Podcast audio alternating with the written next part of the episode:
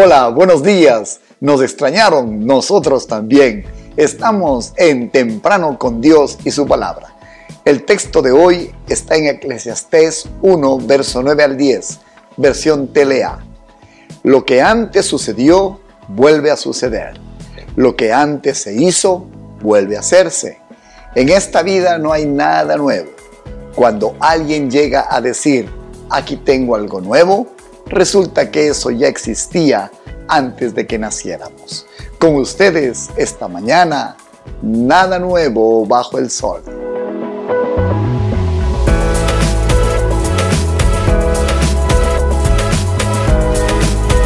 se ha dado cuenta que por todo lado quedan indicios intactos de esta gran crisis que el mundo ha tenido que pasar. ¿Sabe qué? No es nada nuevo para este mundo. Para usted y para mí, esta generación, sí, es algo que jamás habríamos pensado que podría ocurrir. Sin embargo, al mundo ya le pasó esto y le pasó repetidas veces y con resultados más dramáticos todavía. Entonces, el mundo ya ha estado antes en esta situación y quizás, aunque nosotros no lo hemos estado, el mundo ya lo estuvo y sabe qué ocurrió, lo enfrentó y lo superó, con algunas pérdidas, pero que lo pasó, lo pasó. Y hoy queremos tener un mensaje de esperanza frente a estas grandes dificultades, estas nubes grises que se ciernen sobre nuestro mundo, sobre nuestra vida. ¿Qué le parece esta declaración Eclesiastés 1.4? Generación va, generación viene, mas la tierra permanece. Sí, alguien ha tenido que sufrir, más de una persona ha enfrentado dificultades serias, sin embargo, la tierra siempre permanece. Ya el mundo ha tenido etapas críticas en lo social, en lo político, en lo militar, en lo económico, en lo emocional, de todo tipo de dificultades en diversos aspectos y en cada una de las generaciones que nos precedieron, estos acontecimientos ya se dieron. ¿Cuál fue, sin embargo, y de esto quiero hablar, el ingrediente fundamental que añadieron a la situación para poder enfrentar y superar las crisis que se dieron? ¿Cuál fue la clave para poder sobrevivir? Hmm. Antes todos nuestros padres, nuestros ancestros, nuestros patriarcas, jamás olvidaron de dónde venían. Ellos tuvieron la, humildad para reconocer que eran criaturas y que no eran todopoderosos en sí mismos.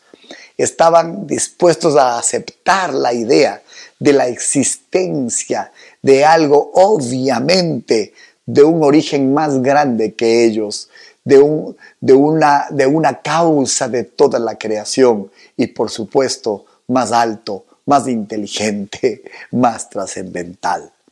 Este origen debería haber sido estable, suficientemente firme, seguro, que no cambie, inmutable. Este debió haber estado a nuestro alcance, estuvo al alcance de ellos y por eso lograron superar los momentos difíciles, pero sobre todo un origen que nos trajera esperanza. Ese origen, ¿quién es para usted y para mí? Es Dios. Dios Padre, Dios Hijo y Dios Espíritu Santo.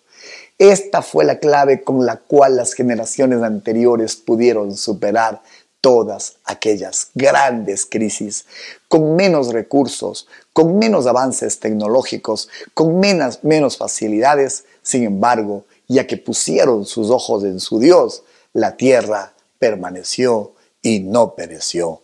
Entonces, hoy podemos decir con toda confianza algo que he aprendido, algo que la iglesia ha aprendido, algo que la tierra ha aprendido y que está en Primera de Juan capítulo 4 verso 4. Esta es la gran lección de la historia. Mayor es el que está en nosotros que el que está en el mundo.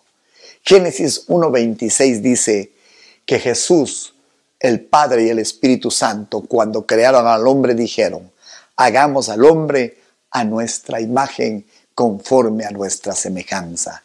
Hemos sido creados a la imagen de Dios, con el resplandor de su gloria y con el resplandor de su poder. Eso no es poca cosa. No importa dónde esté, no importa la dificultad que esté enfrentando. Sepa que ha sido creado a imagen y semejanza del mismo Dios de los cielos y Él nunca cambia. Él es todopoderoso. Él es estable. Él es suficientemente firme. Él es alguien seguro en quien podemos confiar. Él es alguien que está a nuestro alcance y Él es alguien que ojalá esta mañana haya traído a su vida, como a todas las generaciones anteriores, esperanza. Ese Dios está con nosotros y un pedazo de su naturaleza está en nosotros porque fuimos hechos a su imagen y a su semejanza. Nada de lo que está pasando el día de hoy es nuevo. No hay nada nuevo bajo el sol. Lo que antes sucedió vuelve a suceder. Lo que antes se hizo vuelve a hacerse. En esta vida no hay nada nuevo. Cuando alguien llegue a decir, aquí tengo algo nuevo, resulta que eso ya existía antes de que naciéramos. Que el Señor le haya animado y que sepa que todo esto pasará. ¿Por qué? Porque no hay nada nuevo bajo el sol. Buenos días. Sí, Señor, y nosotros queremos recurrir a ese mismo recurso que nuestros padres tuvieron, apoyarse en ti. Gracias, Señor, aunque ha avanzado la ciencia, aunque la tecnología ha progresado. Señor, aún este mundo tiembla de incertidumbre frente a algo mucho más grande que Él, en este caso una pandemia. Pero nosotros, Señor, tenemos a un Dios que es mayor el que está en nosotros que aquel que está en medio de esta pandemia. Te agradecemos porque este tiempo pasará y habremos aprendido a darte a ti el honor el primer lugar. Tú eres quien nos salva, tú eres quien hace que crucemos esta dificultad. Estás con nosotros, Señor. En Cristo Jesús te agradecemos. Gracias por este mensaje de esperanza.